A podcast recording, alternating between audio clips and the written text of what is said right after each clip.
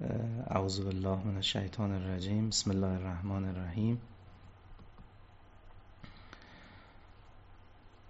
عرض شود که موضوع عرایز ما سرگذشت هدایت یافتگان بود. با این دعای پیامبر خدا آغاز می‌کنیم که انشالله ما هم جز هدایت یافتگان باشیم. اللهم اعوذ بک ان ازل او ازل او ازل او ازل او ازلم او ازلم او اجهل او یجهل علیه خداوندا به تو پناه می‌برم از اینکه گمراه کنم یا گمراه شوم بلغزانم یا لغزانده شوم ظلم کنم یا به من ظلم شود به جهل بکشانم یا به جهل کشیده شوم السلام علیک یا ابا عبدالله. سلام بر همه دوستانی که ملحق به جمع ما شدن و در خدمتشون هستیم. جلسه هفتم مروری بر سرگذشت هدایت یافتگان در قرآن کریم. در جلسه گذشته گفتیم که سلیمان علی نبی و علیه و علیه السلام بدون ترتیب دادن هیچ گونه بحث و گفتگوی معرفت شناسی فقط و فقط در فضای تجربه حضور حقیر بودن دارایی قدرت و صنعت را به ملکه سبع نمایش داد. نه نمایش بسری بلکه نمایشی که ملکه سبع تماشاچی آن نبود بلکه خودش در وسط زمین بازی بود. این سبک تربیتیه که با سبکای تربیتی ما که فقط صرفا در قالب حرف و در قالب مفاهیم ذهنی و گفتگوهای ذهنی قرار داره کاملا فرق می‌کنه. تربیتی بود که فضا رو برای ملکه سبع تغییر داد. نتیجه این تربیت این بود که ملکه سبع همانند یونس ندای توحیدی سر داد که قالت رب انی ظلم تو نفسی. گفت پروردگار رو من به خودم ستم کردم و اسلم تو مع سلیمان لله رب العالمین و به همراه سلیمان به خداوندی که پروردگار عالمیان است اسلام آوردم. خب این نتیجه عجیبی که در اثر اون اقدامات جناب سلیمان که هیچ کدوم از جنس اقدامات و تربیت های مرسومی که نوعا ما بلد هستیم نبود این نتیجه فوقالعاده رو داد که شاید هیچ وقت ما از تربیت های مرسوم خودمون این نتیجه رو نمی‌گیریم. این جای تحمل داره که واقعا سبک تربیتی که قرآن کریم داره ارائه می‌کنه چه سبکیه؟ و این انسان هایی که هدایت شدن در قالب این تربیت چه تربیتی بوده؟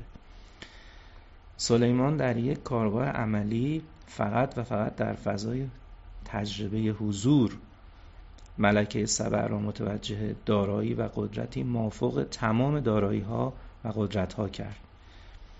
راجع به اون قدرت باش گفتگو نکرد که چون این قدرتی هست. یه کتاب 700 صفحه‌ای هم من نوشتم. که تو این کتابه 40 50 تا براهین اثبات وجود خدا هست. اگه اینا رو بخونی حتما دیگه تو موحد میشی. اصلا این گونه نبود گفته بود. متوجهش کرد. متوجه قدرتی مافوق تمام دارایی ها و قدرت ها به گونه ای که ملکه سبع متوجه کاذب بودن ربوبیت خورشید و انحصار ربوبیت رب العالمین شد و ندا داد و اسلم تو مع سلیمان لله رب العالمین. به همراه سلیمان به خداوندی که پروردگار عالمیان است اسلام آوردن ملکه سبع یه چیز رو یافت در اثر اون نحوه رفتاری که جناب سلیمان با ایشون کرد. یه چیز رو نفهمید یه چیز رو یافت. خیلی متفاوته که آدم چیز رو بفهمه یا چیز رو بیابه. اینکه ما بدونیم خدا رازقه و اینکه بیابیم خدا رازقه. خداوندم کارگاه تربیتی خودش اینجوری پهن کرده در سطح عالم. به انسان 80 سال عمر داده.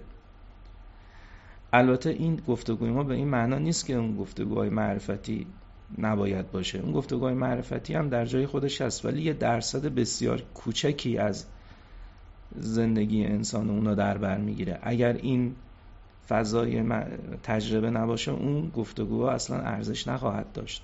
ارزش اونا وقتی پیدا میشه که این فضا وجود داشته باشه. خب شما دیدین دقیقا این سبک تربیتی در روشی که خداوندم با یونس رفتار کرد وجود داشت. و اما آنچه که امروز با آن همراه می‌شویم. ما قصدمون این بود که در این فصل راجب داستان مؤمن سوره یاسین صحبت کنیم. ما دو تا مؤمن فوقالعاده در قرآن داریم. یکی مؤمن سوره یاسینه یکی هم مؤمن آل فرعونه. که شاید فرصت گفتگوهای ما به مؤمن آل فرعون نرسه. ولی مؤمن سوره آل یاسین که چند جمله قرآن ازش نقل کرده قصدمون گفتگو راجع به این شخصیت بزرگوار بود. منتها من آیات سوره رو که بررسی می‌کردم دیدم آیات سوره یاسین آیاتی که قبل از بیان این داستان اومده زیربنای گفتگوی هدایته. سوره یاسین که یک خصوصیت ویژه درش هست و اون خصوصیت ویژه تبدیلش کرده به قلب قرآن. بسیار این سوره سوره با عظمتیه. قلب تپنده قرآنه و این خودش خیلی فوق العاده است که چرا به این سوره گفتن قلب قرآن؟ این سوره رو وقتی مطالعه میفرمایید با داستان انبیا و هدایت آغاز میشه و بعد از این در پایان به توحید ختم میشه. بعضی از سور دیگه قرآن هستن که با توحید آغاز میشن به داستان انبیا ختم میشن مثل سوره حدید. اینا سوره هایی هستن که توجه ویژن به ما دادن. سوره مثل سوره هشت سوره حدید. سوره هشت دوباره باز با داستان انبیا آغاز میشه به توحید ختم میشه. این سوره یعنی سوره مبارکه یاسین داستان هدایت و گمراهی رو مطرح می‌کنه. فصل اول این سوره که امروز موضوع سخن ماست و انشاءالله فصل دومش هم که داستان اون مؤمنی است که هدایت شد در جلسه آینده توفیق حضور اگر داشتیم تقدیم می‌کنیم.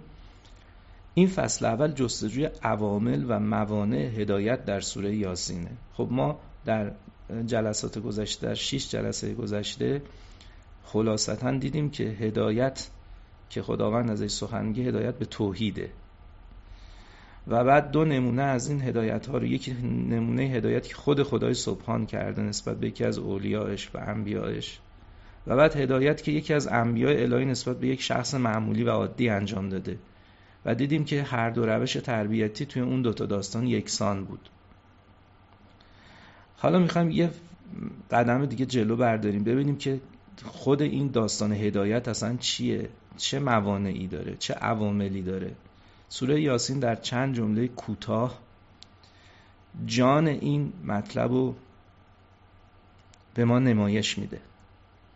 پس فصل اول جستجوی عوامل و موانع هدایت در سوره یاسین خب داستان انبیاء الهی و داستان هدایت دو امر به هم پیوند خورده در قرآن کریم است.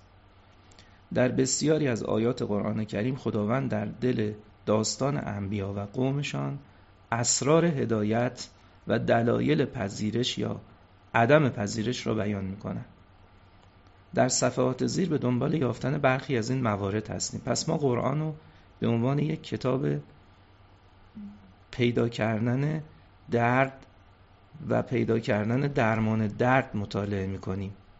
می‌خوایم دردمون رو بیابیم و درمانمون رو هم از این کتاب بگیریم. قرآن کتاب داستان نیست. یه وقتی یادمه که در خدمت آقای واحدیان عزیز با یکی از دوستانی که متولد آمریکا بودن و مسلمان شده بودن صحبت می‌کردیم. ایشون می‌گفت که از کجا معلوم که این داستان ها داستان های درستی باشه. شاید مثل بقیه چیزایی هم که ما قبلا یافتیم که به ما دروغ گفتن اینا میگه دروغ هایی باشه. اصلا در قرآن کریم هدف بیان تاریخ نیست. اخبار نیست که مثلا ما بگیم آها این خبری که الان داره تلویزیون پخش می‌کنه دروغه. یا نه این خبری که الان داره پخش می‌کنه مطابق واقعه. بلکه داستان هدایته. اصلا ما کاری نداریم موسی و عیسی بوده یا نبوده. گرچه الان ما البته نمی‌خوایم بگیم نبوده ها ولی ما با این اصلا کاری نداریم که فرعونی بوده یا نبوده نمرودی بوده یا نبوده. موضوع سخن اینه که وقتی از فرعون سخن گفته میشه این فرعون شخصیته. من می‌خواهم خودم رو در این شخصیت جستجو کنم. وقتی داستان سوره یاسین مطالعه میشه این داستان بیان زیرساخت اینه که چرا یک قوم هدایتی رو که انبیا آورده بودن نپذیرفتن. و چرا یه نفر پیدا شد و پذیرفت؟ و بعد نتیجه پذیرشش چی بود؟ و این چیزیه که من به دنبالش هستم برای خودم که چگونه می شود که انسان میپذیره چگونه می شود که انسان نمیپذیره؟ پس ما دنبال این زیر ساختیم در این صفحات این نکترم به عنوان تعهدمون عرض بکنیم که در این گفتار از تفسیر شریف المیزان کمک گرفته و عبارتهای تفسیر را با کلمه متن ترجمه آن را با ترجمه و توضیحات آن را با کلمه توضیح نشان می‌دهیم. اینا سه تا بخشه یه وقت متن المیزانه یه وقت ترجمه. است ترجمه هم از ترجمه المیزان هم استفاده کردیم ولی یه دستکاری هم بنده توش کردم. گاهی نیاز بوده که یه جایی بشه. یه تلفیقی از ترجمه موجود المیزان و دستکاری های بنده است. و اون توضیحات هم که عرایز ماست. خب حالا آغاز می‌کنیم این بحث و گفتگو رو. آغاز سوره یاسین. این سوره با اشاره به حقانیت پیامبر و استقرار پیامبر بر صراط مستقیم آغاز میشه. میفرماید که بسم الله الرحمن الرحیم یاسین و القرآن الحکیم انک لمن المرسلین علی صراط مستقیم.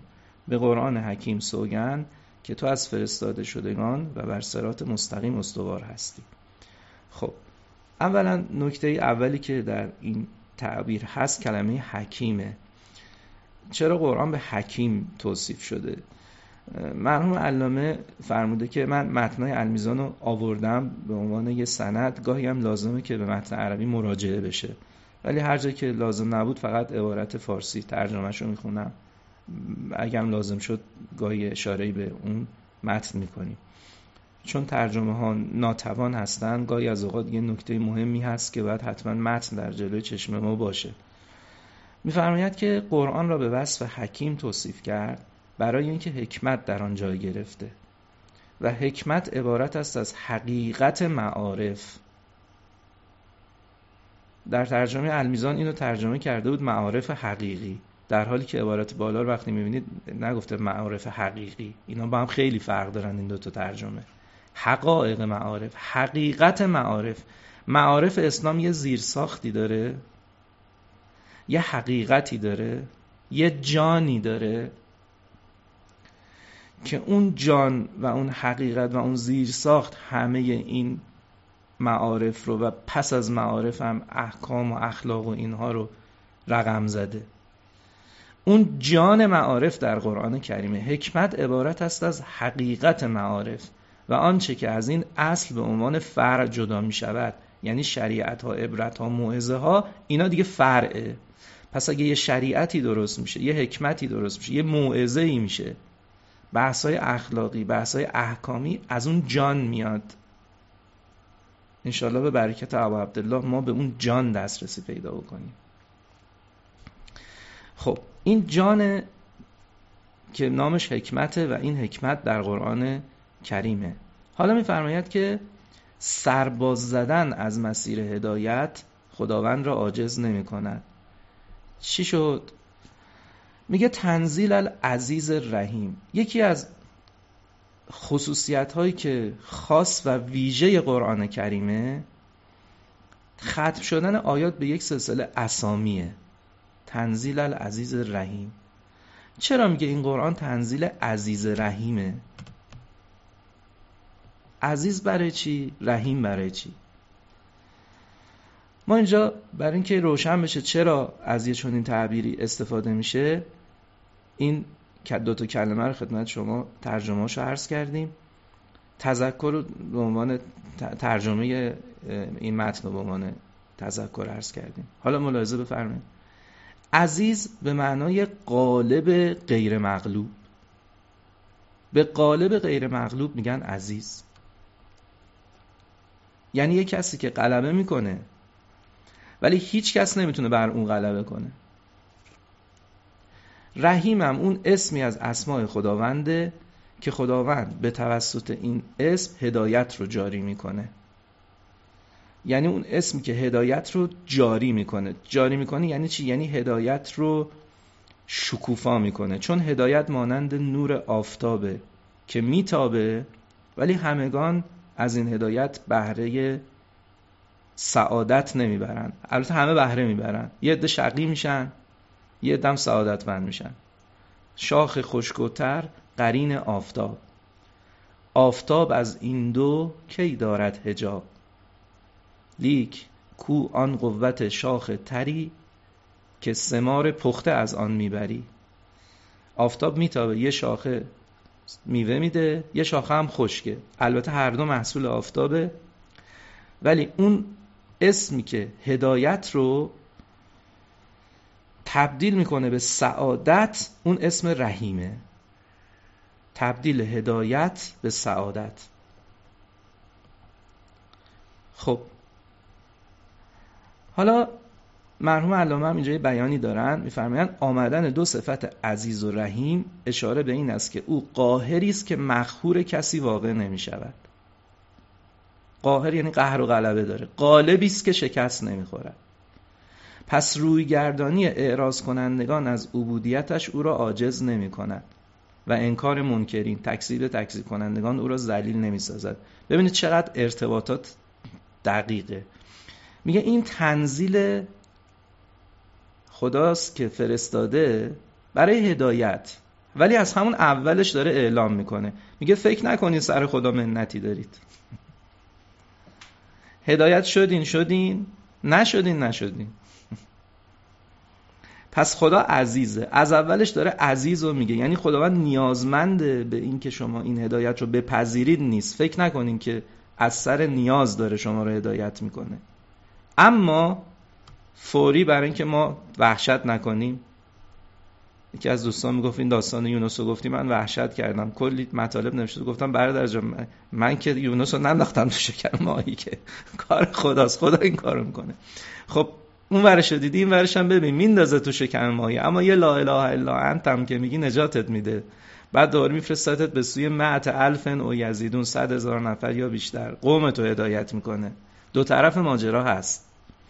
عزیز میگه ولی چون عزیز داره در هم میشکنه وضعیت فوری میگه رحیم که شما آرامش پیدا بکنید. خب در این حال که عزیزه رحیم هم هست خب عزیز اینه گر جمله کائنات کافر گردن بر دامن کبریاش ننشیند گرد.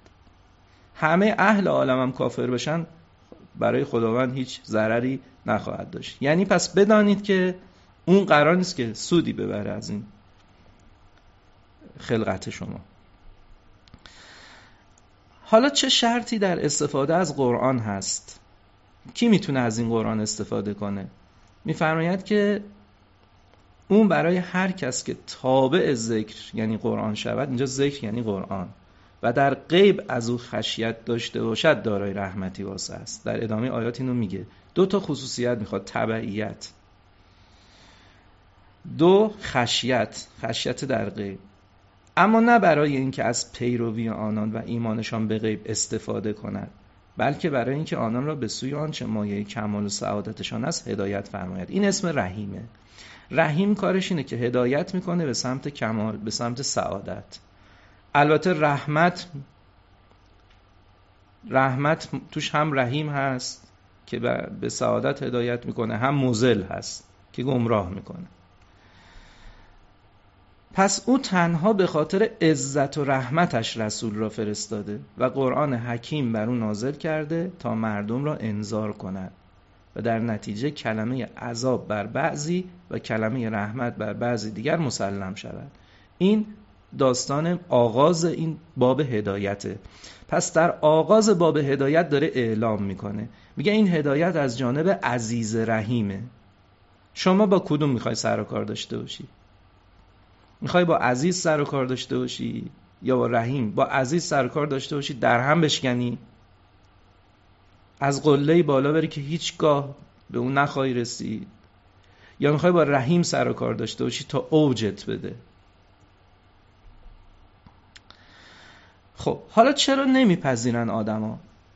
علت اساسی نپذیرفتن قفلته این کلید واژه هدایته مهمترین عنصر در هدایت نشدنه داستان قفلته یکی از عوامل اصلی نپذیرفتن هدایته عوامل دیگری هم هست ولی این عامل اصلی است. حالا چگونه؟ ببینید لتنذر قوما ما انذر آباؤهم فهم قافلون این قرآن آمده این کتاب برای انذار قومی آمده است که پدرانشان انذار نشدند و در نتیجه انذار نشدن قافل بودند. خب انذار یعنی چی؟ انذار به معنای ابلاغ کردن و رساندن موردی است که باید از آن پرهیز و مراقبت شود. یه وقت ابلاغ صرفه. این میشه ابلاغ. یه وقت یه ابلاغیه که توش پرهیز هست. مثل مثلا گفتاری که پزشک می‌خواد ابلاغ کنه به ما که این دارو رو مثلا نباید بخوری این غذا رو نباید بخوری. این میشه انذار. انذار ابلاغ همراه با پرهیز و مراقبه است. لذا این قرآن داره انذار می‌کنه. انبیای پیشین هم کارشون انذار بود. انذار یعنی از یه امری که باید ازش مراقبه کرد. اما فهم قافلون این اومده انذار کنه. قومی که باباهاشون انذار نشدن. چرا؟ چون غافل بودن. پس می شود که یه سلیمانی باشه. تمام اون کارهایی هم که سلیمان کرد بکنه. ولی یه کسی مثل منم باشه که هدایت نشه. پس باری الله به ملکه سبع که قافل نبود. ملکه سبع بیدار بود. اگه غافل بود همه این کارهای سلیمان اثر نمی‌داد. یونس بیدار بود. اگه یونس قافل بود تو شکم ماهی هم مینداختنش بیدار نمی‌شد. چه بسا که خیلی از آدما افتادن تو شکم ماهی. نه اینکه ماهی قورتشون بده. بالاخره این روزگار الان شکم ماهی کجاست؟ همین زندگی ماست دیگه. زندگی منهای خدای ما که هیچ شیرینی در هیچ کدوم از ابعاد زندگیمون نیست. هر جای دنیا میریم ناشادیم هر چی می‌خوریم ناشادیم هر چی داریم ناشادیم. این زندگی زندگی شکم ماهیه دیگه. خب ممکن هم هست که آدم رو بندازن ولی آدم در اثر بیماری قفلت بهره نبره. پس اینطور نیست که اگر یه ولی خدایی پیدا شد که در کنار ما بود و تلنگر به ما زد ما بیدار بشیم. الان از ولی خدا بالاتر خود خدا داره دائما تلنگر می‌زنه. این کرونا رو فرستاده دیگه از این تلنگر بالا تلنگر چیه؟ سیلی چیه؟ با پتک زده تو سر جهان. با پتک زده تو سرمون ولی کی بیدار شده؟ کی هنوز خوابه؟ این معنی کلمه انذاره. خب. میگه لتنذر قومن کار انبیا انذار است. که ما انذر آباهم این کلمه مایه اشکال چاپی کوچولو لما شده اشتباس. ما انذر آباهم فهم غافلون. در صورت عدم پذیرش و بیتوجهی انسان گرفتار بیماری قفلت می شود و دیگر هدایت برای او اثری نخواهد داشت. پس بیماری قفلته علاجش چیه؟ ذکر.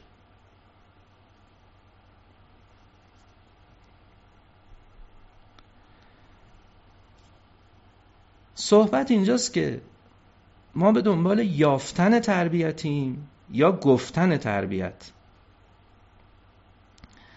چه بسا که گفتن تربیت خودش قفلته یعنی مرتب میشینیم سخنرانی می‌کنیم کتاب می‌نویسیم. در عین حال قافل سخنران قافل شنونده قافل اونجا وقتی که داریم از تربیت می‌گوییم. یافتن آیا سلیمان از تربیت گفت؟ از ربوبیت گفت؟ به بلقیس گفت که تو به خودت ظلم کردی؟ اصلا صحبتی با بلقیس نکرده. هیچ گفتگوی تربیتی نشده. سلیمان مسیر رو بردش که او یافت. آیا خداوند با یونس گفت؟ گفتاری اصلا با یونس نداشت. شما جمله دارید اونجا که از خداوند که به یونس چیزی گفته باشه. به دو کلمه انذار و قفلت توجه کنید. انذار به معنای ابلاغ کردن و رساندن موردی است که باید از آن پرهیز و مراقبت شود. قفلت به معنای بیتوجهی به امری موجود است. این دو خصوصیت خصوصیاتی در فضای تجربه و حضور هستند مثلا کلمه ها همشون یافتنی هن. تو دنیای یافتنن نه تو دنیای گفتن. به کلمه ها باید توجه کرد. یه کتاب لغت باید دستمون بگیریم کلمه ها رو واکاوی کنیم. یا مثلا یه معلم عربی مثل رحیمی پیدا کنیم اون بره برامون پیدا کنه اینا. یه کدوم این دوتا رو باید انجام بدیم.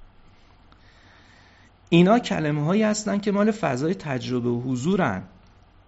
در نتیجه انذار و قفلت دو خصوصیت در فضای تجربه و حضور هستند انذار و قفلت دو پدیده هستی شناسانه هستند هدف انذار قرار دادن مخاطب در فضای مراقبت است.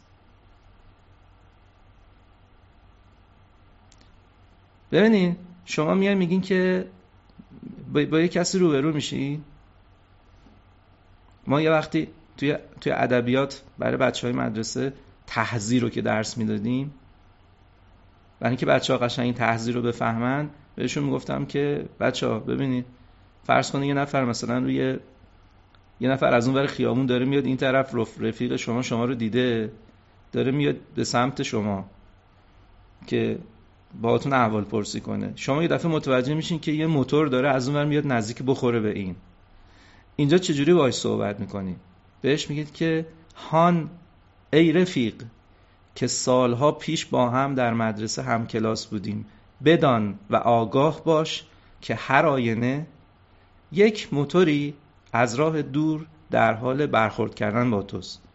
تا بخواین این جمله ها رو بگین این بعد جنازش هم تو بیزهرا باید تشریح کنن. شما اینجا چیکار می‌کنید شما اینجا تمام کلمات رو حذف می‌کنین. با یه حالت اضطراب و نگرانی و تو تمام حالات بدنتون دیده میشه بهش بگی موتور موتور. اینو میگن انذار. حالا اگه من همین رو ببرم بگم هان بدان و آگاه باش که هر آینه. اینجا جا نداره من تاکید کنم. در نتیجه در تحذیر توی ادبیات میان تمام اجزای جمله رو حذف می‌کنن. فقط اون کلمه ها رو میارن. میگن اتریق اتریق یعنی راه راه. این راه راه سختیه.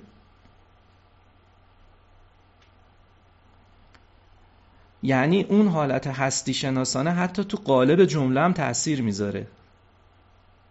خب قفلت نقطه مقابلش ذکره. ذکر اصلا الفاظ نیست که. شما بشین لفظ بگو. ذکر در مقابل قفلت قفلت یه امر زبانیه. یا یه امر هستی شناسانه است. در نتیجه کلمات رو تماشا کنید در آیات. کلمات ببینید چگونه انتخاب شدن.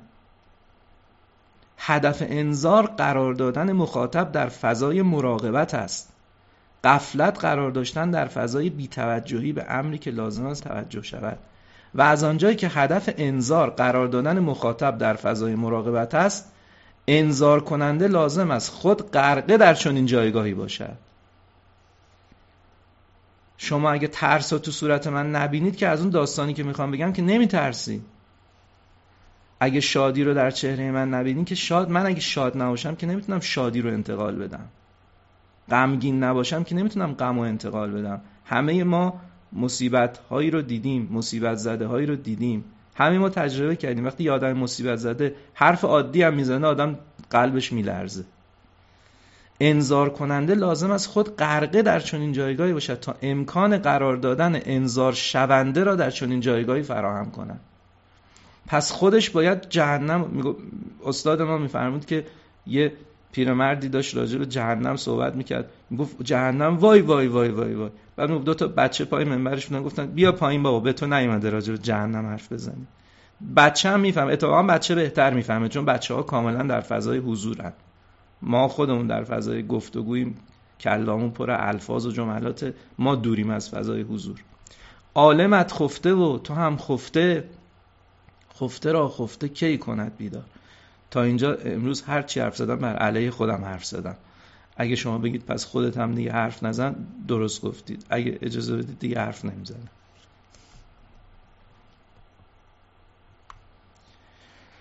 متو یه تذکر مهم اینجا باید بدیم. یک بار دیگر این جمله را بخوانید. این تذکر رو خیلی باید قدر بدانیم. انذار کننده لازم است خود غرقه در چنین جایگاهی باشد تا امکان قرار دادن انذار شونده را در چنین جایگاهی فراهم کند عالمت خفته و تو هم خفته. خفته را خفته کی کند بیدار؟ خب حالا چی شد؟ این جملاتی که گفتیم جملات نادرستی نبود ولی اشکالی تو این گفتار ما هست. بعد اونو بگیم. اگر انذار کننده چون این جایگاهی نداشت امکان دسترسی دادن به فضای مراقبت و انذار را ندارد. یعنی چی؟ یعنی کسی که خودش در جایگاه انذار نیست دسترسی نداره تا به من انذار بده. اگه من یه تعمیر رو خودم نچشیده باشم چگونه به شما دسترسی بدم که اون تعم رو درک کنی؟ ادراکی ندارم ازش که این ادراک رو برای شما ایجاد کنم. اما یه اما اینجا داره. این اما رو باید دقت کرد. و همین اما رو من تو یه صفحه مستقل گذاشتم که ما یه تعملی بکنیم که این اماه چیه. قراره که چی به ما بگه؟ اما ببینید ممکن است بدون اینکه خودش اراده کند با دسترسی نداشتنش دسترسی به هدایت و انذار ایجاد کند. به این ترتیب که با نظر کردن و حضور پیدا کردن در فضای هدایت نشدن و انذار نشدن و قافل بودن او مسیر هدایت برای انسان باز شود. سادش تماشاش می‌کنیم میگیم اه چقدر این قافله بعد خودمون هدایت میشیم. فرعون رو تماشا می‌کنیم میگیم چقدر این مستکبره. خودمون مستکبر نمیشیم. نمرود رو نگاه می‌کنیم میگیم چقدر این نادانه. که فکر می‌کنه عالم تحت اختیار اینه. خودمون از این نادانی نجات پیدا می‌کنیم. پس خود هدایت نشدن خودش اون آدمه نمی‌تونه خودش با دست خودش به ما دسترسی بده. اما نگاه ما به اون می‌تونه برامون دسترسی ایجاد بکنه. پس اینطور نیست که ما اون جملات قبلی محدودمون کنه. دیگه سراغ هدایت نشدگان نریم. خداوند هدایت نشدگان از قرآن حذف کرده. اصلا یکی از جنبه های قدرتمند قرآن برای هدایت ذکر هدایت نشدگانه درسته؟ قبول دارید اینو؟ دلیل ذکر سرگذشت هدایت نشدگان در قرآن این است که مسیر هدایت برای انسان باز شود هدایت نشدگان گرچه خود به مسیر هدایت دسترسی ندارند اما یک امکان برای دسترسی به مسیر هدایتند پس اون ما رو محدود نکنه اون گفتگوی. می‌بینید کلام چقدر محدودیت ایجاد می‌کنه. از روز اول به ما گفتن عالم بی عمل مثل زنبور بی اصله بعد ما اینو شنیدیم فکر کردیم که دیگه عالم بی عمل هیچ دسترسی اتفاقا عالم بی عمل دسترسی داره. ولی نه اینکه بریم شاگردشو بکنیم. اون خودش نمی‌تونه دسترسی بده ولی تماشا کردنش می‌تونه دسترسی بده. مطالعه حالاتش می‌تونه دسترسی بده. من برای اینکه یه معیدی هم داشته باشم از سعدی علیه الرحمه یه حکایتی اینجا نقل می‌کنم. خیلی این حکایت قابل تعمله فقیهی پدر را گفت هیچ از این سخنان رنگین دلاویز متکلمان در من اثر نمی کند به حکم آن که نمی بینم مریشان را فعلی موافق گفتار. ترک دنیا به مردم آموزند. خیشتن سیم و قله اندوزند. عالمی را که گفت باشد و بس هرچه گوید نگیردن در کس. عالمان کس بود که بد نکند نه بگوید به خلق و خود نکند. بعدم برای اینکه این حرفشو سند بزنه یه آیه قرآن هم خوند.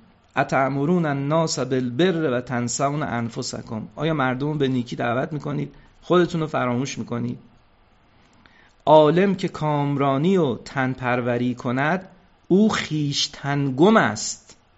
کرا رهبری کند؟ خب این پسر اینو گفت. حالا ببینید پدر چقدر عاقل بود.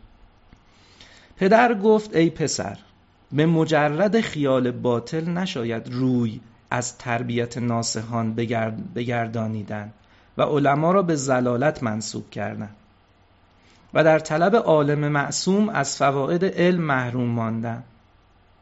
همچون نابینایی که شبی در وحل یعنی گلولای افتاده بود و می‌گفت آخر یکی از مسلمانان چراغی فراراه من دارید. زنی مازهه یعنی شوختب بشنید و گفت تو, تو که چراغ نبینی به چراغ چه بینی؟ همچنین مجلس وعظ چو کلبه بزاز است آنجا تا نقدی ندهی بزاعتی نستانی و اینجا تا ارادتی نیاری سعادتی نبری. این شعر خیلی ارزشمنده. این سند اون گفته ماست. گفت عالم به گوش جان بشنو ور نماند به گفتنش کردار. باطل است آنچه مدعی گوید خفته را خفته کی کند بیدار. مرد باید که گیرد در گوش ور نوشته است پند بر دیوار. پس ما نمی‌توانیم به جرم این که این عمل نمی‌خواد بکنه ما خودمون رو از هدایت باز بداریم. هر هدایت نشده ای هم می‌تونه یه امکانی برای هدایت ما باشه. چه اینکه فرعون امکانی است برای هدایت نمرود امکانی است برای هدایت. و تمام این شخص اصلا شیطان خودش امکان هدایته. بسیاری از بابهای هدایت از مطالعه خصوصیات شیطان در قرآن کریم. پیدا میشه که ای کاش یه فرصت های خیلی طولانی بود. آدم اینا رو دونه به دونه واکاوی می‌کرد این آیاتو. حالا سوال اینجاست که تربیت در زمین بازی قرار اتفاق بیفته یا تربیت در جایگاه تماشاچی؟ این تمام گفتگوی ما بوده تا اینجا. و قفلت قرار داشتن در فضای بیتوجهی به امری است که لازم است از آن پرهیز شود. پس قافل برای توجه پیدا کردن به تغییر فضای قفلت نیازمند است. آیا داستان یونس و ملکه سبع را به یاد داری؟ ببینید تغییر فضا می‌خواد. تا وقتی ملکه سبع نشسته تو سرزمینش وسط این همه امکاناتش روی تخت سلطنتش دور تا دورش فرمانده های سپاه و قدرتمندان و لشکر و اینها رو گرفته این که نمی‌تونه هدایت بشه. سلیمان اولین کاری که از جا کندش. یه عالم بزرگواری نسبت به یه شخصیتی که اون شخصیت شخصیت فرهنگی بود. می‌گفت رفتم خونه اون آقا این از اون شخصیت فرهنگی بود که هر جایی که مثلا رفته بود یه هدیه بهش داده بودن اینا رو زده بود. مثلا تو دیوار خونش گفت خونش این موزه بود. گفت منو برده بود خونش و هی اینا رو به من نشون می‌داد. این نمی‌دونم مال آفریقاست این مال آمریکاست این مال آسیاست. بعد این آقا شخصیت فرهنگی هم بود. بعد این آقا رو برده بود که هدایتش کنه. ایشون هم رفته بود اونجا برگشته می‌گفت این اگه بخواد هدایت بشه باید ورش دارم ببرمش تو بیابون. یه دو روز تو بیابون بی آب و علف بمونه تا این اینایی که دور بر خودش جمع کرده این از سرش بپره. تازه اونجا متوجه بشه من بتونم با این حرف بزنم. خب سلیمان همین کارو کرد. سلیمان بلقیس رو ورداش کشید تو بیابون.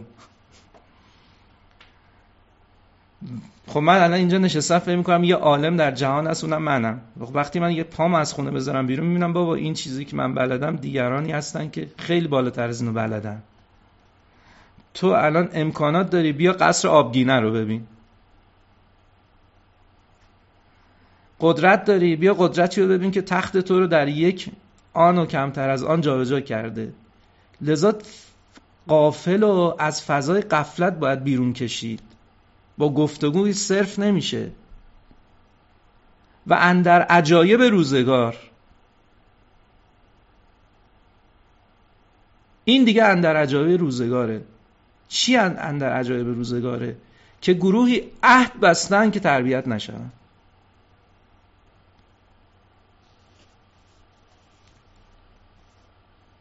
فکر می‌کنید من اینو از کجا آوردم این جمله رو؟ از همین سوره یاسین. گروهی عهد بستند که تربیت نشوند خیلی این عجیبه. لقد حق القول علی اکثرهم فهم لا یؤمنون. ببینید این آیه رو. بارها خوندین دیگه. قول برای اکثر آنها حتمی شده است در نتیجه ایمان نمی آورند حالا این, این چی داره میگه؟ عجیب آیاتی این آیات قرآن کریم. توضیح. حق القول نشانه وجود و حتمی شدن یک قول برای آنان است. یک قول اینجا حتمی شده. حق القول دیگه. در فرهنگ قرآن قول یک تعهد است. قرآن قول رو به عنوان تعهد می‌دونه. قبلا هم گفتیم. به ما میگه چرا به قولی که دادین عمل نمی‌کنین یه قول اینجا حتمی شده. اون قوله چیه؟ در اینجا سخن از قولی است که نتیجه آن فهم لا یؤمنونه یعنی ایمان نیاوردن. چون این فا فای نتیجه است دیگه فای سببی است. البته تفاسیر چیزای دیگه هم گفتن. این برداشت بنده است. می‌تونم غلط باشه. در اینجا سخن از قولی است که نتیجه آن فهم لا یؤمنون است یعنی ایمان نیاوردن. این کدوم قوله؟ آیات قبلی رو بخونید ببینید آیات قبلی چه تعهدی اونا داشتن تو آیات قبل. یادتون هست؟ اینا تعهد داشتن که انبیا که اومدن گوش نکنن. لتون زر قومن ما اون زر آبا تعهدشون این بود دیگه. تعهد داشتن که هر پیامبری که اومد اینا گوش نکنن. در جای دیگه قرآن هم داره که ما یعتیهم من رسول الا کانو بهی اون تو همین سوره یاسینه. جلوتر می در پایان که می‌خواد نتیجه بگیره میگه هر پیغمبری اومد مسخرش کردن. الان داستان بعدی هم که میگه همینه که اون سه تا پیامبری که اومدن اینا تعهد کردن قبول نکنن. این قولی که حق القول شده برای اکثر آدما این قولی که دادن قول دادن هدایت نشن. قولی که نتیجه آن فهم لا یومنون یعنی ایمان نیاوردن است قول یا تعهدی است که این گروه بر انظار نشدن و باقی ماندن در فضای قفلت دارن. اصلا قول دادن تعهد کردن از فضای قفلت خارج نشه. وقتی کسی چون این تعهدی داشته باشه همه انبیا هم میان. ببینید الان این سوره ادامهش رو خوندین دیگه. میگه ما دو تا پیامبر فرستادیم بعد به یه سومی اونو تاییدش کردیم بعد یکی هم از اقصال مدینه اومد به مردم گفت مردم هدایت رو بپذیرید. مردم هیچ کدوم نپذیرفتن. آخر اینم زدن کشتن. ادامه داستان اینه دیگه. بعدم آخرش خداوند که می‌خواد جمع کنه میگه که هیچ پیغمبری نیومد الا که مسخرش کردن. بعد میگه ما جنات نخیل رو درست نکردیم ما شب و روز رو نیاوردیم ما خورشید و شمس رو حرکت نمیدیم ما شما رو ذریتون رو بر کشتی سوار نکردیم. علم عهد الیکم یا بنی آدم الله تعبدوا با شما عهد نبستیم شیطان رو نپرستیم. پس گویا بشر تعهد داده بر انظار نشدن و باقی ماندن در در فضای قفلت عجبا. ثم عجبا. که لقد حق القول و علا اکثر فهم عهد بستن که انظار نشده در فضای قفلت باقی بمانن عجیب عهدیه. لازم به ذکر است. اینو برای تعهد خودم گفتم. لازم به ذکر است که در برخی از تفاسیر قول را در لقد حق القول و علا اکثر فهم لا یامنون وعده عذاب الهی بیان کردند که بر این اساس معنای آیه به این ترتیب تغییر می کند وعده عذاب الهی برای آنان حتمی شده و ایشان ایمان نمی آورند این در المیزان هم این هست این فرمایش علنامه بود این برداشتی بود که بنده داشتم. می‌تونه غلط باشه می‌تونه هیچکس نپذیره این برداشت. خب مطلب آخر که انشاءالله ادامه بحث رو می‌ذاریم برای جلسه بعد اینه که حالا چون قول دادن به چی قول دادن؟ به اینکه انذار نشن. حالا ببینید اگر که این تعبیرم قبول نکنیم بالاخره اینا انذار نشدن دیگه درسته؟ آیات داره میگه هرچی پیغمبر اومد اینا انذار نشدن. اصلا بنا ندارن انذار بشن قافلن حالا که اینجوریه من به بیانی که خودم گفتم اینجوری میگم. میگم چون قول دادن این عالم خاصیتش اینگونه است که وقتی شما قولی می‌دهید یعنی تعهد می‌کنید نه اینکه حرف باد هوا می‌زنین ها. وقتی تعهد می‌کنین به یک امری اسباب و علل اون امر برای شما فراهم میشه. لذا اینا چون قول بر عدم هدایت دادن همه لوازمش براشون فراهم شد. خداوند میگه انا جعلنا فی اعناقهم اغلالا فهی ال الازغان فهم مغمون تو گردنشون قول انداختیم. و جعلنا من بین هم صدن. در مقابلشون صد گذاشتیم. من خلف هم صدن. فاغشیناهم فهم لا یبصرون. علت این که اینها ایمان نمیآورند این است که ما در گردنشان قل افکندیم. دستشان را بر گردنشان بستیم. قل تا چانه هاشان را فرا گرفته. سرهایشان را بالا نگه داشته. به همین حال هستند و نیز از همه اطراف آنها صد بستیم. دیگر نمی‌توانند ببینند نه هدایت شوند. حالا راجع به اینکه این تعبیر چگونه است و این چی داره اینجا میگه آیا تمثیله یا یه واقعی رو داره بیان می‌کنه؟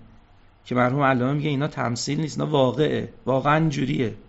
این بیانات قرآنی انشالله اینو ما می‌ذاریم برای جلسه آینده. یه تیکه کوچیکی از بحث میمونه و یه بخش فصل دومش که داستان اون فردی است که هدایت شده که ببینیم حالا اون چه رد پایی در هدایتش هست. اینا که معلوم شد چرا هدایت نشدن. چون در فضای قفلت حاضر نشدن انذار رو بپذیرن. حالا ببینیم اون چگونه هدایت شد و راه هدایت چیست؟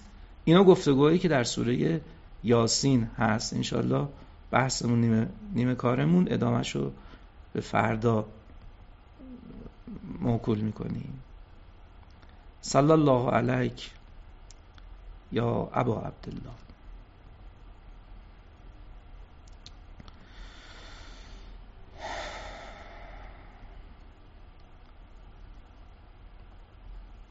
عشق بازی. کار هر شیاد نیست.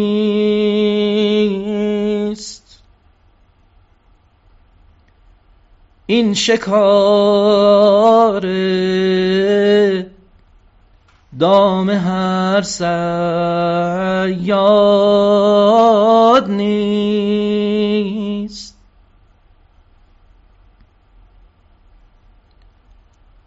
عاشقی را قابلیت لازم است. طالب حق را حقیقت لازم است.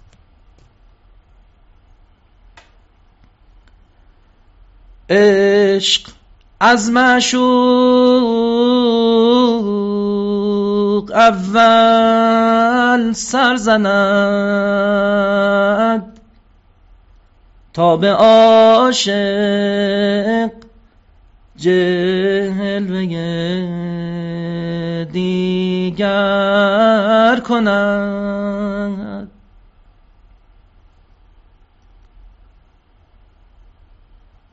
روز آشورا در آن میدان عشق کرد رو را جانب سلطان عشق. بارلا این سرم این پیکرم.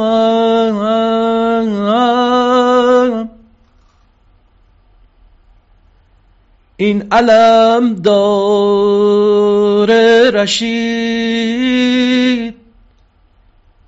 این اکبرم.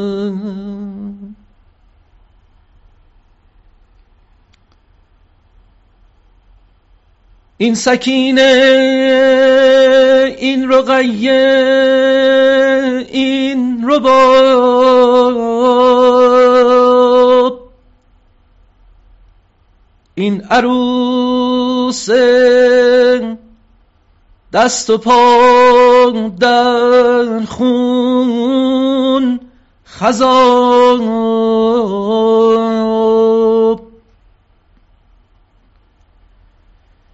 این منو این ساربان این شمر دون.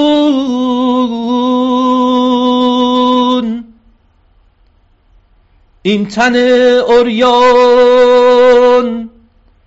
میان خاک و خون.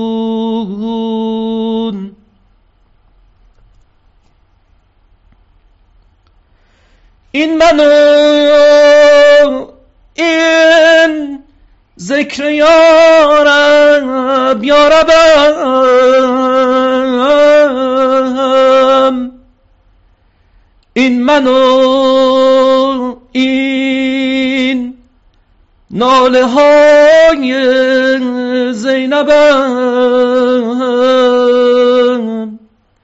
این منو این ناله های زینب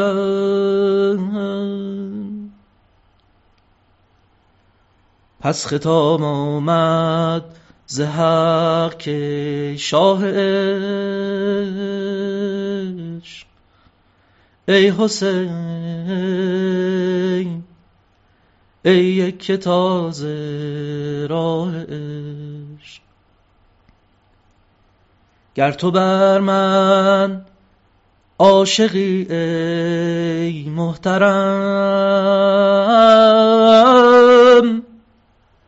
پرده برکش من به تو عاشق ترم هرچه بودت داده ای در راه ما مرحبا. صد مرحبا خود هم بیا. خود بیا که می‌کشم من ناز تو. عرش و فرشم جمله پا انداز تو. لیک خود تنها. نیا در بزم یار. خود بیا و اسقرت را هم بیار. خوش بود در بزم یاران بلبلی. خاصه در منقار او. برگ گلی. خود تو بلبل گل علی اسقرت زودتر بشتاب سوی داورت السلام علیک یا ابا عبدالله. اللهم صل على محمد وآل محمد. عجل فرجهم. أعوذ بالله من الشيطان الرجيم. بسم الله الرحمن الرحيم. اللهم كل وليك الحجة ابن الحسن. صلواتك عليه وعلى آبائه. في هذه وفي كل ساعة. وليا وحافظا وقائدا وناصرا. ودليلا وعينا حتى تسكنه أرضك توعا وتمتعه فيها طويلا. يا أيها العزيز مسنا وأهلنا الظهور وجعنا ببضاعة مزجات فأوفي لنا الكيل وتصدق علينا. إن الله يجزي المتصدقين.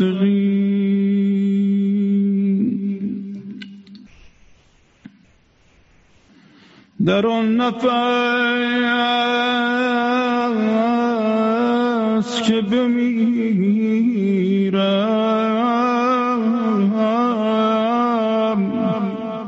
در آرزوی تو باشم.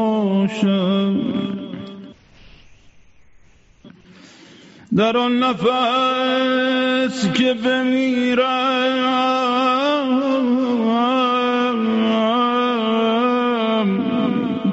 در آرزوی تو باشم حسین جانم بدان امید هم جان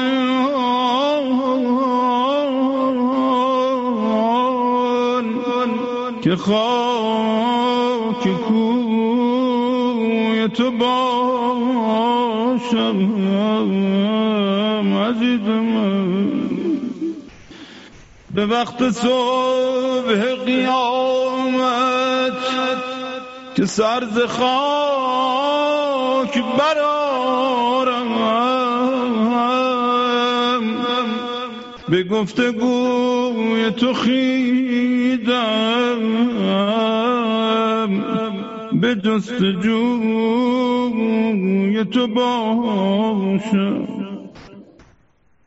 به مجمعی که در آیند شاهدان دو عالم.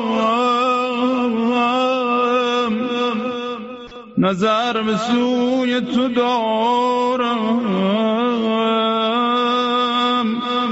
غلام روی تو باشم. حدیث روز نگویم گل بهش نبویم. جمال هور نجویم. دبان به سوی تو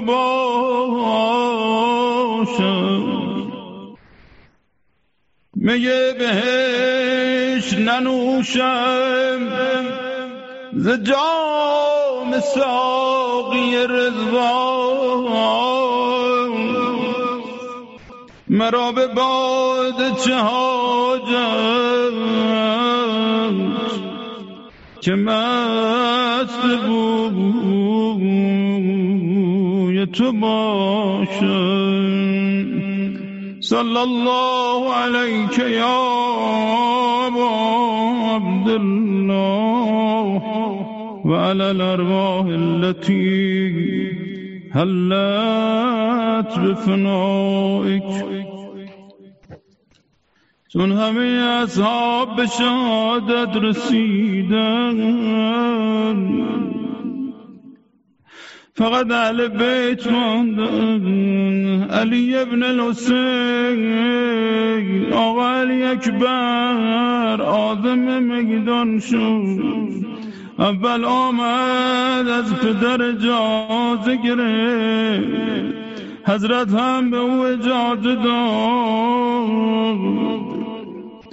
رو کرد به خدا و فرمود اللهم اشهد على هؤلاء القوم فقد برز إليهم غلام أشبه الناس خلقا و خلقا و منطقا خداوندا گواه باش. جوانی به جنگ و مبارزه شتافته. که شبیه ترین مردم از نظر خلقت و خلق و منطق به رسول تو. ما هرگاه اشتیاق به زیارت رسول را داشتیم به او می نگریستیم بعد رو کرد به عمر سعد و گفت خدا رحم تو قطع کنه آنگونه که رحم مرا قطع کردی. آقا علی اکبر به میدان رفت. بعد از اینکه جنگ نمایانی کرد بازگشت به سمت پدر. عرض کرد پدر جان تشنگی مرا از پای در آورده آیا شربت آبی نزد تو است دوباره آزم میدان شد. وقتی دوباره اظهار اتش کرد آقا امام حسین علیه السلام به او فرمود عزیزم مقداری دیگر جنگ را ادامه بده. طولی نخواهد کشید که از دست جد بزرگوارت سیراب خواهی شد. در اون آخرین لحظات صدای علی اکبر بلند شد عرض کرد یا ابتا علیک السلام پدر جانم خدا حافظ هذا جدی رسول الله. یقرأک السلام. این جدم پیامبر است. که به تو سلام میفرستد و می‌گوید هرچه زودتر به سمت ما بیا. امام حسین علیه السلام تا صدای فرزند را شنید. به طرف میدان آمد. بر بالینش نشست و بده خده علی خده. صورتش را روی صورت علی گذاشت.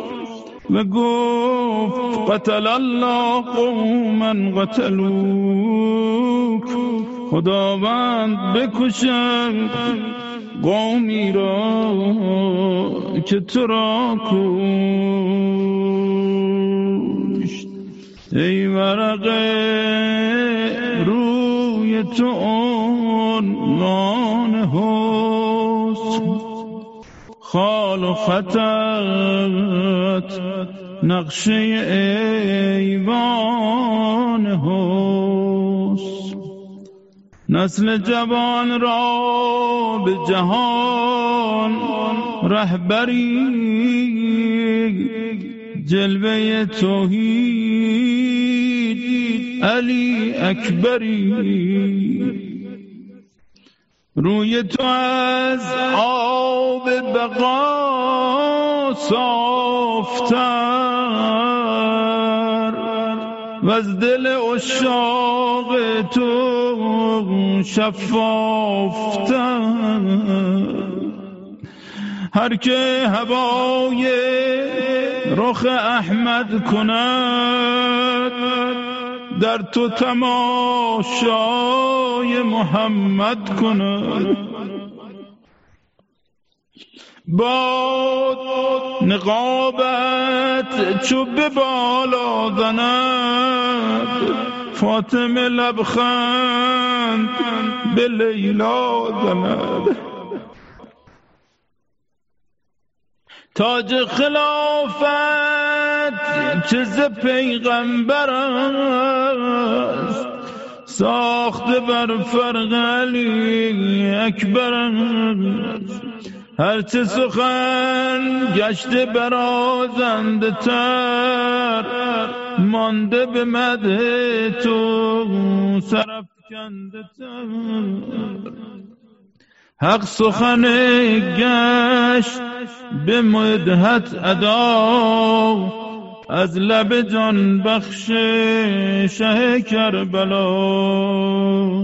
گفت تو ای گفت تو ای, ای پسر با وفا اشبه مردم به رسول خدا ایز تمام شهدا.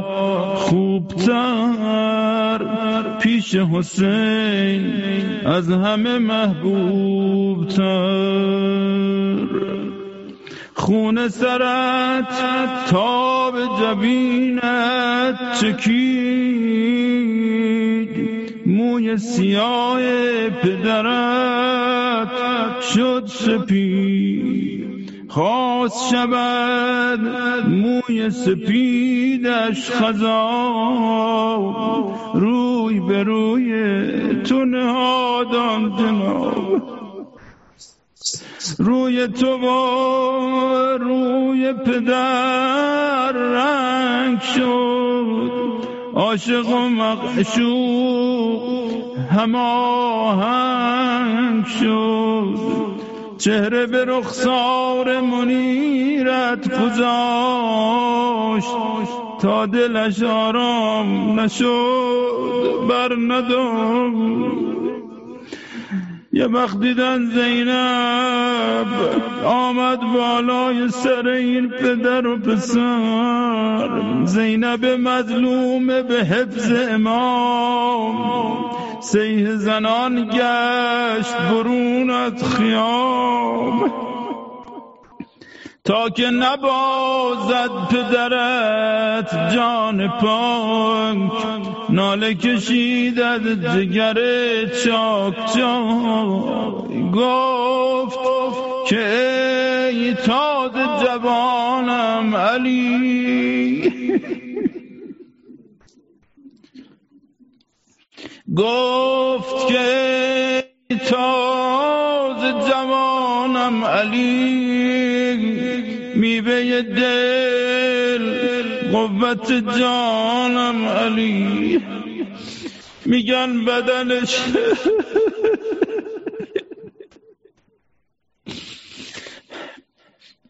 اربن اربا شد یعنی انقدر تکه تکه شد. که امام حسین علیه السلام خودش تنهایی نتونست بدنش رو بیار کرار خیمه ها. یک بار ندادا جوانانه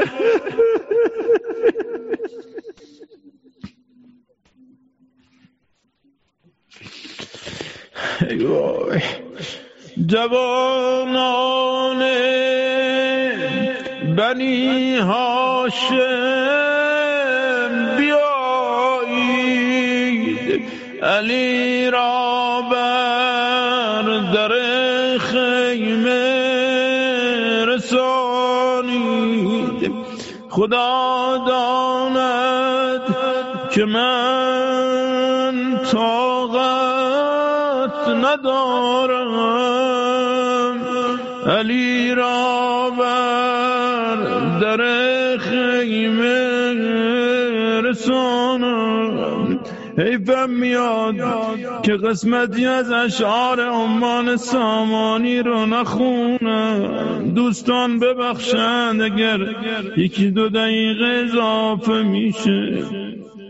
گفت ای فرزند مقبل آمدی؟ آفت جان رهزن دل آمدی؟ کرده ای از حق تجلی ای پسر زین تجلی فتنه ها داری بسر. از رخت مست غرورم می‌کنی. از مراد خیش دورم می‌کنی. گه دلم پیش تو.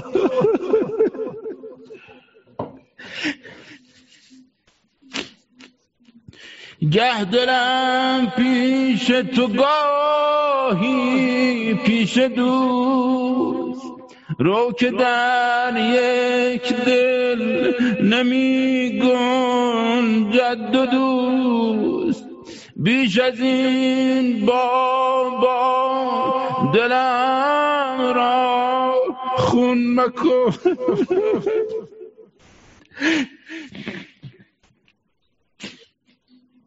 بیش از این بابا دلم را خون مکن.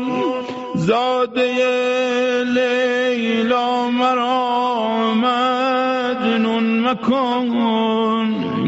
پشت با بر ساغر حالم مزن نیش بر دل سنگ بر بالم مزن. حایل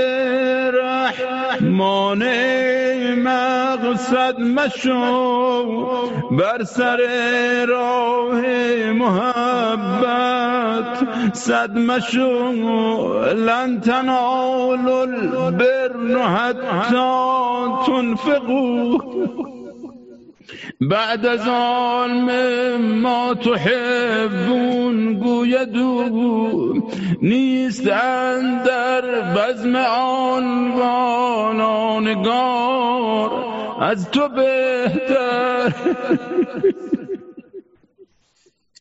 از تو بهتر گوهری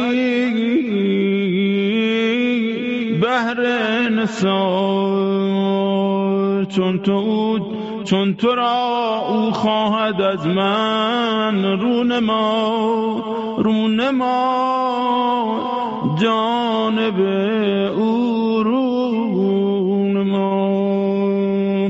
السلام علیک یا ابا عبدالله و علی الأرواح التي حلت بفنائك. عليك مني سلام الله أبدا ما بقيت وبقي الليل والنهار. ولا جعله الله آخر العهد مني لزيارتكم هم. باهم السلام عليك يا أبا عبد الله السلام على الحسين وعلى علي بن الحسين وعلى أولاد الحسين وعلى أصحاب الحسين اللهم إنا نسألك وندعوك ونقسمك ونرجوك باسمك العظيم الأعظم العز الأجل الأكرم الهي بمولانا صاحب الزمان وبدماء الشهداء ودم المظلوم يا الله يا الله يا الله يا الله يا الله يا رحمن يا رحيم يا مقلب القلوب ثبت قلوبنا على دينك مكفنا يا قاضي الحاجات إنك على كل شيء قدير جهت شفای همه مریض ها و رفع جمعی گرفتاری های مسلمین دوستان تقاضا داشتند که قبل از ادامه دعا این آیه امن یجیب رو پنج بار با هم بخونیم. اعوذ بالله من الشیطان أما يجيب المضطر إذا دعاه ويكشف السوء. أما يجيب المضطر إذا دعاه ويكشف السوء. أما يجيب المضطر إذا دعاه ويكشف السوء. أما يجيب یجیب المضطر اذا دعاه و یکشف السوء اما يجيب المضطر اذا دعاه ويكشف السوء اللهم عجل لوليك الفرج وجعلنا من أنصاره وأعوانه والممتثلين لأوامره والمهامين عنه والمستشهدين بين يديه اللهم اغفر للمؤمنين والمؤمنات والمسلمين والمسلمات والأحياء منهم والأموات خداوندا فرج إمام زمان ما را برس انسان در ظهور ولی نعمت ما تعجیل بفرما. قلم اف بر جرائم اعمال ما بکش. همه مریض ها الخصوص مبتلایان به بیماری کرونا در کل جهان و الخصوص همه هموطنان ما را شفا عنایت بفرما. خداوند باران رحمتت را بر ما نازل بگردان. زیارت اعتاب مقدس را نصیب ما بگردان. توفیق شرکت در مجالس ازاداری آقا با عبدالله رو از ما سلب نکن. ما را جزء محبین اهل البیت قرار بده. لحظه مرگ بر ما آسان و راحت بگردان. زندگی ما را حسینی کن. ما را حسینی بمیران و عجل في فرج مولانا صاحب الزمان. السلام عليكم يا أهل بيت النبوة. بموضع الرسالة. السلام عليك يا رسول الله. صلى الله عليك وعلى أهل بيتك الطيبين الطاهرين. السلام عليك يا أمير المؤمنين علي بن أبي طالب. السلام عليك يا فاطمة الزهراء سيدة النساء العالمين. السلام عليك يا أبا محمد حسن بن علي أيها المجتبى. السلام عليك يا أبا عبد الله وعلى الأرواح التي هلت بفنائك السلام عليك يا علي بن الحسين زين العابدين السلام عليك يا محمد بن علي الباغر السلام عليك يا جعفر بن محمد الصادق. السلام عليك يا موسى بن جعفر الكاظم السلام عليك يا علي بن موسى الرضا السلام عليك يا محمد بن علي الجواد السلام عليك يا علي بن محمد الهادي. السلام عليك يا حسن بن علي الذكي العسكري.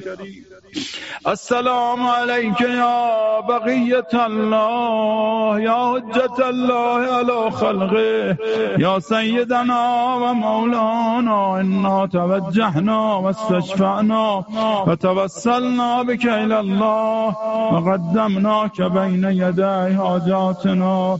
يا وجيها عند الله اشفع لنا عند الله. نثار أرواح المؤمنين ومؤمنات رحم الله من يقرأ الفاتحة مع الصلوات.